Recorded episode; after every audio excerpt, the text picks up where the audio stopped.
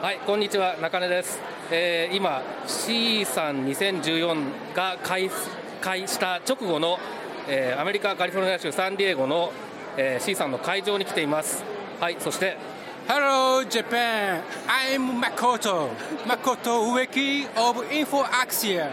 Hello, how are you doing? えー異常にノリがいい感じなんですけど、どうですか、植木さん、もう今日一日、えーとプリカンファレンス見られたんですよね？どうでしたか？Yes, I did. はい。Amazing. Amazing. Fantastic. ファンタスティック。Holy smoke. あのあまり具体的なことが伝わってこなかったですこれはまあまたあれですかね次回のポッドキャストとかで詳しくお話しいただける感じですかね Don't go away. あれ？Stay あそう tuned. ですか この調この調子でずっと行く感じですかね We'll be right あ back. そうですかはいわかりました、えーということでですね本当はまああのもっといろんな情報をお送りしたかったんですけれどもちょっと、えー日程的にも厳しいものがありましたので、えーこれから前もって録音しておいた、えー C さんに関するお話収録分をお送りします。えーっと C さんで特に注目している点などについて話していますのでぜひ聞いてみてください。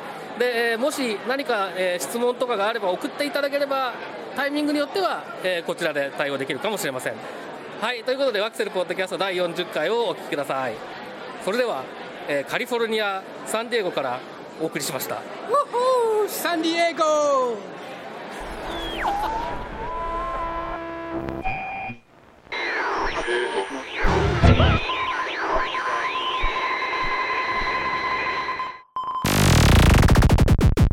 Axel.net. Axel.net.net. こんにちは。アクセシビリティの情報サイトアクセルがお送りする、ポッドキャスト第40回。2014年3月19日頃、配信されるかもしれないかなっていう感じの号です。中根です。男40歳にして惑わず。不惑の大砲、元南海ホークス、門田博光です。40度目まして、植木誠でございます。ややこしい。長かった。アクセルの魅惑の秘書、FC0 山本泉です。よろしくお願いします。よろしくお願いしま。ます乗せてきたね。来ました不惑に魅惑と魅。惑と。できました。さあ、えー、40回目になりました。すごいですね。中根さんも、いろいろと編集を40回していたんですね。して、してたんですね。はい。はい。いやー、ということで全然関係ないですけども、中根さんはおにぎりの具は何が好きですか？えー関係、本当に関係ないですね。はい。えーおかかと鮭です。お、かかと鮭。はい。植木さんは、おにぎりなんだろうおね。にぎりの具はお何が？にぎりはね、まあ、梅干しとかは好きだよ。あ、いいですオーソドックスにね。はい。梅干しいいですよね。あとは最近コンビニなんかで売ってるチャーハンとか、ああいう変わり種も悪かないし、いいまあでも、いなり寿司が一番好きかな。お多いですね。お稲荷さんね。厚揚げ、あ、薄揚げでしたね。うん。ね。厚揚げは食べづらい。食べづらいですよねうん。もそもそしそうですよね。ということで、どうでもよかったですけども。まあ何かと言いますとですね、ちょうどこの3月19日配信のされている時というのは、何が行われているかと言いますと、アメリカで C さんという、えー、何のイベントですかね、この C さんっていうのは。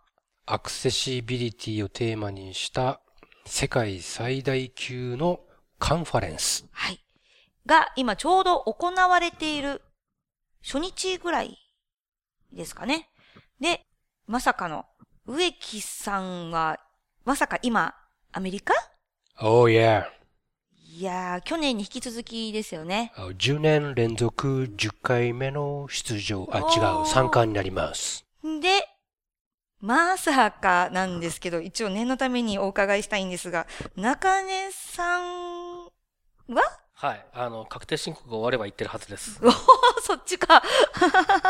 終わってるだろう。でしょうね。終わってるといいな。ということで、この配信の時にはですね、ちょうど植木さん、中根さんは、この C さんという、えーアクセシビリティ的なやつのカンファレンスに行っていて、アメリカに今いてるということになっているはずなんですよね。はい。はい。で、私は一人、東京、in Japan でおにぎりを食べて、そういうネタ振りだったんだね。はい。帰りを待ち続けているという状況です。はい。まあ、あの、今、新宿で録録音してますけどね。はい、そうですね。はい、言っちゃったその通りです。言っちゃったよはい。はい。ということで、もう一度すいません。えー、 CSUN というのを、C さん2014というのは、アクセシビリティのカンファレンスだということなんですけど、もう一度、ちょっと具体的に教えていただけないでしょうか、植木さん。はい。えっ、と、正式名称は、 International Technology Persons with Disabilities Conference。はい。まあ、テクノロジーはテクノロジーですね。テクノロジまあ、インターナショナルは国際。ー、国際。Persons with Disabilities、まあ、障害のある人。はい。で、カンファレンスと。カンファレンスと。まあ、テクノロジーと障害のある人っていうテーマのカンファレンス。で、通称 シーサンと。はい。どこにも シーサンっていう、その、今のところの頭文字に入っていませんでしたけど、ここれは、れはですね、えっ、と、主催しているのが、 California State University、はいノースリッジ校、はい。カリフォルニアの C、ステイトの S、 University の U、ノースリッジの N を取って CSUN と書いて C さんと呼ばれているはい。カンファレンスです。おー。で、これは歴史は長いんですか？そうですね。今年が29回目ということで、まあ、毎年2月か3月に開催されてるんですが、まあ、今年は3月のちょうど真ん中ですね。えー17日の月曜日からプレカンファレンスが始まって、本番は、えー19日水曜日水曜日。で20、21、水木金と3日間開催される予定です。ほー。で、カリフォルニア大学の、まあ、元はそうなんだけれども、開催される場所というのが、えーまあ、同じカリフォルニア州なんですが、えーサンディエゴという、えーもうメキシコにほど近い、近い。大きくはないかもしれないですけど、結構こう、なんていうんですかね、こう、高級、高級？ちょっとこう、おしゃれな観。光都市みたいな感じになってますかね、今ね。まあ、もともとというか、今もそうですけれども、あの、海軍のね、港がある軍港都市ですね。あ、そうですね。だからミッ、ミッドウェイっていう空母あが、、はい。あの、よ、よ日本で横浜の、何でしたっけ？あの、山下公園かなんかに泊まってる、氷川丸？あはいはいはい。みたいな感じで、こう、停泊していて、中をぐるっと見て回れるようになってるんですけど、へー。よく軍艦とかですね、えー、場合によっては戦闘機なんかも飛んだりしちゃったりしてるような、そんなとこですね。へー。そこで行われるという C さんなんですが、はい。29回目になるそうで、はい。で、植木さんはもう10年連続。はい。で、中根さんは今回は久々なんですか？そうですね。11年ぶり、7度目。おー、はい。すごい。10年変わると何が変わってるんでしょうね。えーっとね、会場が変わりましたね。ああ、そういうことか。はい。会場が変わりましたね。えー、これは会場っていうのはどこでやるんですか？えっ、と、サンディエゴにあるですね、マンチェスターグランドハイアットホテルっていうんですが、なんか高そうなホテル。高いですよ、これ。高級そう一泊お高いですよ。まあ、ホテル、まあ、借り切るような感じでうん、えっと、大宴会場みたいなスペースは展示会場。いろんな、あの、支援技術の製品を展示して、いろんな、えっ、と、紹介している企業さんとか。そうですね、。支援技術のベンダーさんとかはい。が、えーやっていて、で、一方2階とか3階の宴会場スペースなんか全部借り切るような感じで、1日朝、朝8時から夕方4時、5時ぐらいまで、多い時間帯だと15から20本ぐらいのセッションが同時に、うおー。1コ。マ60分。はい。で、午前中3本、午後3本って感じで、いやたくさんセッションがあるので、ー。はい。まあ自分で出たやつ選んで出てくるって感じなんですけどね。はい。ということなんですが、そのたくさんあるセッション、今年の傾向というのは何かあるんですか？そうですね。あの、今の時点でセッションのタイトルとその概要ぐらいしか、えーわからないんですが、セッションのタイトル見てる限りは、まあ、去年ぐらいからそうなんですけど、やっぱモバイルっモバイル。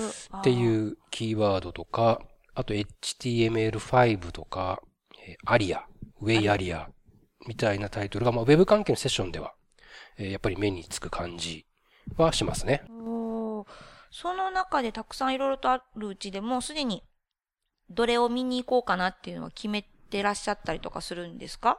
えーっと、一応一通りセッション、どんなのが今年あるかなってチェックしてきたんですけど、えーと、そうですね。まずは、これ面白そうだなと思ってるのは、from zero to accessible in 180 days.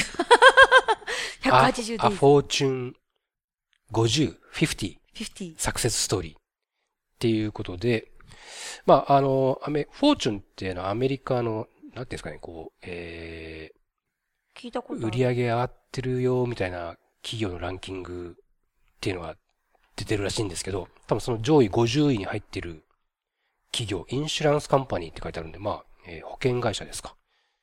が、AODA、これはえっとカナダのオンタリオ州の法律なんですけど、あの、今年年明けから企業サイトもアクセシビリティ確保が法律で義務付けられ始めてまして、はい。それに向けて何かこの、多分タイトル的にはゼロからアクセシブルっていうことなんで、で、かつ180日間。まあ、半年か。多分半年かけて、えーこの保険会社、フォーチュン50に入ってる保険会社のウェブサイトをアクセシブルにした180日間の汗と涙の記録じゃないです。まあ、そういう事例紹介ですね。あなるほどね。えーのセッションだと思われるんですが、はい。っていうやつと、あとまあ同じこういう企業サイトの事例紹介って毎年いくつかあるんですけど、もう一個、えーそういうくくりでいくと、Scaling Web Accessibility at Facebook というタイトルのセッションがありまして、はい。まあ、これはあの Facebook にアクセシビリティチームがあるんですけども、そのメンバーが3人ぐらい名前が出てるんですけど、まあ多分 Facebook のアクセシビリティチームのメンバーがやはり事例紹介をしてくれるセッションなんだろうなということで、まあ今年のセッションの中でちょっと気になっているその企業サイト的なやつのまあ事例紹介としてはこの2つ聞いてみたいなと思ってます。あこの、じゃあ企業の事例がなんかいろいろとあるようなんですけど、中根さんこの企業の事例紹介のセッションで何かポイントありますか？えっと、法律への対応っていう部分と、それから、まあ、技術的な部分と、両方多分話が出てくるんだろうなという気がししていて、で、どっちに重きを置いているかで多分やることが結構違うんだろうなっていう気もするので、まあ、そのあたりはちょっと注目しても面白いかなとは思いますけどね。まあ、あとその、例えば Facebook とその保険会社っていうふうに比べると、やっぱりサイトの性質というか、全然違いますから、うんそうですこねでやるべきことってやっぱり全然違ってくると思うので、うん。なのでまあ、同じ企業の事例紹介っていうふうに捉えるよりは、その、こういった傾向の、こういった性質のサイトにおいてのアクセシビリティの向上っていうのはこういうことなんだっていう、そういうケーススタディとして見た方が多分いいんだろうなという気がしますね。おーなるほど。またぜひこれも帰ってきたらはい。いろいろと紹介お願いします。はい。じゃあ、え、中根さんは何か今回のセッションの中で気になるのっていうのはありますか？全体的にざっと見ただけで、まだちょっと中をちゃんと見てないんですけれども、えー、C さんっていうのは昔からですね、その、ある程度アクセシビリティに対してしっかり取り組みをしている企業の展示だったり発表だったりの場になってるんですね。で、僕がよく行ってた頃は、えー、マイクロソフトとかサンマイクロシステムズもうなくなっちゃいましたけれども、とか、えー、ネットスケープもあったかな、あの頃は。とか、えー、そういったところが結構、あの、こういう取り組みをしてます。あ、IBM もいましたね。えーっていうような形でセッションいくつかやったりとか展示出してたりとかしたんですけれども、そういうのを見るとですね、大体その何が注目されてるかとかっていうのは見えてくる部分があると思うんですね。で、今回見た感じだと、とりあえず見つけられたのは Google と Oracle がまあ、一応、えーセッションをいくつか会社として持つようなので、えー Google に関しては、えっ、と、Android 関係の話が多そうですが、それ、それだけじゃなくて、まあ、Chrome の話とか、えー Chromebox という、まあ、Chrome に組み込んで使う、まあ、読み上げ対応の、えープラグインですね。これの話だったりとか、あと、まあ、Google グラスのセッションもあるようなので、そのあたり、ちょっと興味はありますね。それから、えっ、と、Oracle に関しては、まあ、もともと3マイクロですけれども、3マイクロは結構、えー、3マイクロシステムズだった時代に、えーと、まあ、GNOME というあの Unix 系の OS で使われる、えデスクトップ環境がありますけれども、えこれのアクセシビリティとかかなり積極的にやってたという過去があるんですね。なので、その3が、えー今、オラクルになってどうなってるのかな。え何に、何に注力してるのかな。アクセシビリティとしては、どこを、えーまあ、頑張ってるのかな。えその辺をちょっと見たいなというような、感じがありますね。で、まあ、全体的に見るとですね、ウェブの話がやっぱりちょっと注目されがちなんですけど、ウェブ以外の話も結構あるので、まあ、あの、ウェブに関してはね、えー植木さんも、えーしっかり見てこられると思いますし、あと日本から、えー行く人たちで、ウェブ業界の人たちっていうのも何人かいらっしゃるようですので、ウェブに関してはその人たちに任せて、そうじゃないところを僕は中心に見てこようかなというふうに思ってます。あ、なるほど。今の中根さんのポイントに関して植木さんは何かありますか？Google グラス言われちゃったなあ気になるところ。僕も一応リストアップはしていてですね。はいまあ、Google グラスっていうのが、まあ、アクセシビリティという切り口で見たときに、どういうことになるのかっていうのをなんかデモしてくれるらしいので、ちょっとこのセッション僕も、これをちょっと注目をしてましたね。で、Google もセッションだけじゃなくて展示とかも予定はされている。展示はね、Google 多分今年はないと思います。一時期あの、ブースも出してたことはあるんですけど、はい。ここ1、2年ちょっと、あの、うんビッグネームどころがあまりこう展示しなくなってきちゃっていてですね、ちょっと寂しい感じがあって、Google とかあと、前はモジラモジラ。とかもブース出したりしてたんですけど、リスト見る限り今年はモジラの名前も、ということはなさ Firefox OS とかの話の展示もなさげな感じですか？展示はなさそうですね。あねあとマイクロソフトが去年からブースを出し始めて、今年も名前が上がってるので。多分 Windows 中心に。アクセシビリティ機能の紹介とかをするブースなんだろうなと思うんですけどね。ほう。それもいろいろ楽しみですね。じゃあ、えー他に植木さん気になるセッションとか内容についてありますか？えーっとですね、僕の方は、まあ、いろんな、やっぱ僕はやっぱウェブ中心に見てくると思うんですけど、セッションの中で、えーっと、二つほどキャプション、キャプション？動画にテキストを表示させる、はい。まあそのキャプションに関するセッションが二つぐらいあって、それ、どちらも動画？動画にキャプションをつけるっていう話ですね。はい。一つは大学のサイトで、えー動画にキャプションつけるっていうのをやってみたと。で、どういうポリシーで、どういう実装をやって、まあ、コストとか、やってみてのメリットどうだったかっていうことの紹介みたいなセッションが一つ、えーあるのと、もう一つは、これ実は日本人のセッションなんですけど、ほ IBM、日本 IBM の、え方のセッションで、えータイトルはですね、A Collaborative Approach with Media Captioner, Translator and Editor っていうやつなんですけど、多分、ま、コラボレイティブアプローチって書いてあるので、多分オンラインベースで協力してつけていくみたいな、そういう仕組みの話なのかなというふうに想像してるんですが、まあ、IBM さんそういうのをな、この何年かずっとややってこられていて、C さんでも毎年発表はこれに関してしてきてるんですけど、ちょっと僕、過去1、2年そのセッション出れなかったので、あ、他のセッションとかと被ったりとか？結構ね、あの、聞きたいセッション被るん、同じ時間帯にぶつかってね、しい。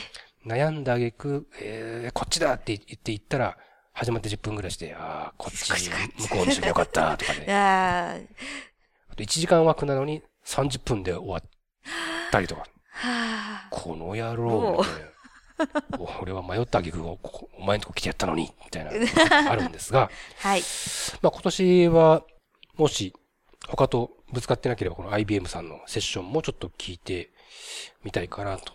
まあそのキャプションつけるっていうことについてちょっと、なかなか日本だと情報がないので、あのーキャプションの場合はやっぱり音声認識技術と一緒に語られることが多いんですけれども、そうするとどうしてもその言語特性によってやりやすい言語とやりにくい言語とかって出てくると思うんですが、おそらくそうじゃないアプローチとかっていうのも、えー当然こういう話だと出てくると思うので、まあ、実際に使える実用的な取り組みっていうのがあるのかなあるんだったらどんなのかななのかなっていうのが分かるといいかなと思いますね。そうですね。わあ、楽しみだな、これも。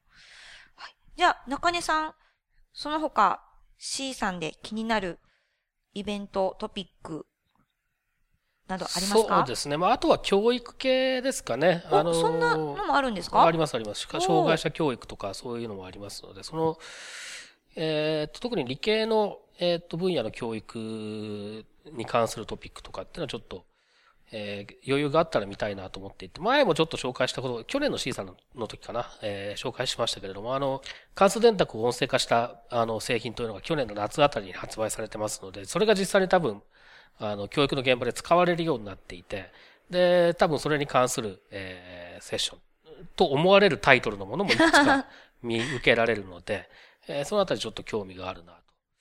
いうところですね。あと、まあ、あの、ユーザー視点でいろいろ紹介するみたいなセッションもいくつかあるので、まあ、そう、そういうのは、まあ、あんまりわわざわざ行くこともないかなって気もしなくもないんですけれども、あの、タイミング的にね、あの、他とぶつかってなければ、えー見てみたいなと思うものも、ちらほらありますね。おーこの教育系について、ポイントとして何か植木さんありますか？そうですね。えーっと、正直僕今まで C さんであまりその教育系のセッションって出てないんですけど、はい。まあやっぱりその教科書とか、教科書。そういうものも今後電子化していくっていう話が、えー日本でもなんかあるみたいですし、あの、一応そういう、その絡みで EPUB3 のセッションもあったりするので、はい。これもちょっと僕気になっていたりするんですけど、Accessible Text on Multiple Platforms Using EPUB3。おーまあ、EPUB3 を使って電子書籍を、えーアクセシブルに、えー複数のプラットフォーム上で提供するには、みたいな話みたいなんですけど、これもちょっと今年は聞けたら聞いてみたいなと思ったりしてます。今年はあれですね、電子書籍系のキーワードがちらほらありますね。あの、実際に既存のプラットフォームのアクセシビリティを評価してみた的な内容だと思われるタイトルのセッションとかもいくつかあったりするので、まあ、あの、日本の状況とはだいぶ違うと思うんですけれども、英語圏でどうなのかっていうのは十分そういったものを見れば、えーわかるのかなという気もするので、その辺もちょっとね、うーん、いけたら行こうかなとは思ってますね。ほうわかりました。ということで、この内容を中根さんと植木さんはいろいろと参加されて、次に話が聞けるのは、次のポッドキャストな感じでしょうか？まあ、おそらくそうでしょうお。そらく、無事に帰ってこれたら、はい。あの、その前に確定申告が終わればですけ もうそれが一番もうね、はい今、いっぱいいっぱいですど、はい。よね。大変です。はい。で、サンディエゴっていうのはあったかいんですか？暑いです。暑い？3月はもう暑いです。おおなるほど、えー T シャツですね。T シャツ。初めてサンディエゴでやった時は3月もう最終週25日前後だったんですけど、もう T シャツ短パンです。T シャツ短パンで。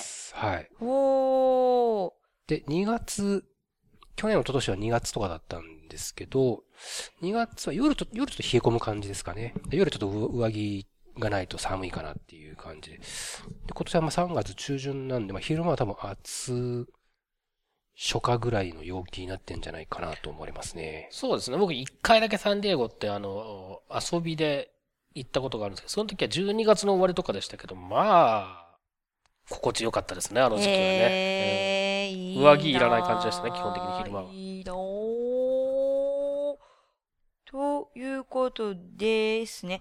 C さん、まあ、えっ、と、今、ちょうど開催中の配信ということで、今からお便りをいただいても、まあ、ちょっと質問とかは拾えないかもしれないですけれど、まあ何か C さんで気になることがある方とか、ここ注目したいという方いらっしゃいましたら、またお便りいただけたらなと思っています。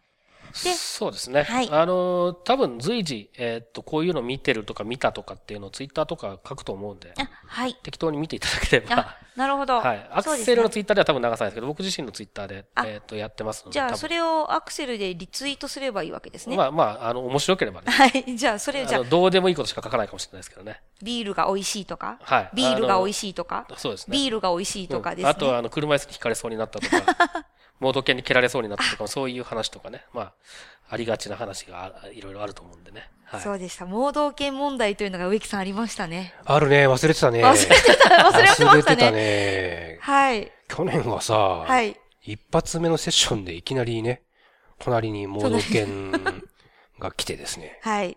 私も足元ですよ。黒い黒い盲導犬盲が。導犬が。まあ、まあ、行銀ですよね。おとなしいし、はい行銀で大丈夫なんですけど、はい。それでこう、プルッとか、身振りとかすると、ためにビクッとこう反応、必要以上に反応してしまってですね、緊張感を持った2013年、昨年の C さんでしたが、オープニングが。今年はいつどこで遭遇するやらと。いや、てか、すすぐ遭遇しますから、遭遇はするんですけどね。そうはするんです。遭遇するね。異常接近遭遇。異常的のこれに十分注意をしたいと。はい。あまあ、あの、なぜこういう話をするかというと、まあ、植木さんが、あの、ワンコちゃんがあまり得意ではない、え、正直怖いです。怖いというところですよね。犬は怖い生き物だと思って46年、46年。今日まで生きてまいりました。でも、まあ、先で通れない C さん。盲導犬問題本。当にいっぱいいるんだよね、はいワンちゃんがね。まあね、ぜひ。たまにあのね、引きずってる盲導犬がいるんで、ね、全盲の人がもう 引きずられて、こう 転ぶんじゃねえかっていうぐらいね、ホテルの前をね、ダッシュで駆け抜けていく暴れん坊な盲導犬とかがいてですね、うわー、すごい。あのワンちゃんにはもう一回、遠くから見ていたい。遠くから見てみたい。ぜ遠ひく、から見れるといいなとぜひア思ってますけど。タックしてください。い彼が隣に来たらちょっと私は席を移動しますからね。まあ、そういうことで、気をつけて行ってきて、ま、気をつけて帰ってきてください。ということで、えっ、と、まあ、えっ、と、前回のポッドキャストでもお伝えしましたが、えーこの C さんのレポートというのが、一応アクセルのポッドキャストの中でもお伝えしますが、それ以外に三井リンクスさんでも4月の後半に、えーイベントとして報告会をやるようなので、また詳しい情報はウェブサイトを、ご覧ください。ということで、本日のポッドキャストは以上です。はい、どうもありがとうございました。まったねー。はい、なら、らな、いば。さよなら。このポッドキャストへの皆さんからのご意見、ご感想を Twitter、Facebook、サイト上のコメント欄、そしてメールで受け付けています。メールアドレスは feedback.axel.net feedback.axel.net です。なお、いただいたコメントなどをポッドキャストの中でご紹介する場合があります。それではまた次回。今年はいつどこで遭遇するやらと。いや、てか、すすぐ遭遇しますから、あれ。遭遇はするんですけどね。そうはするんです。遭遇するね。異常接近遭遇。異常的のこれに十分注意をしたいと。はい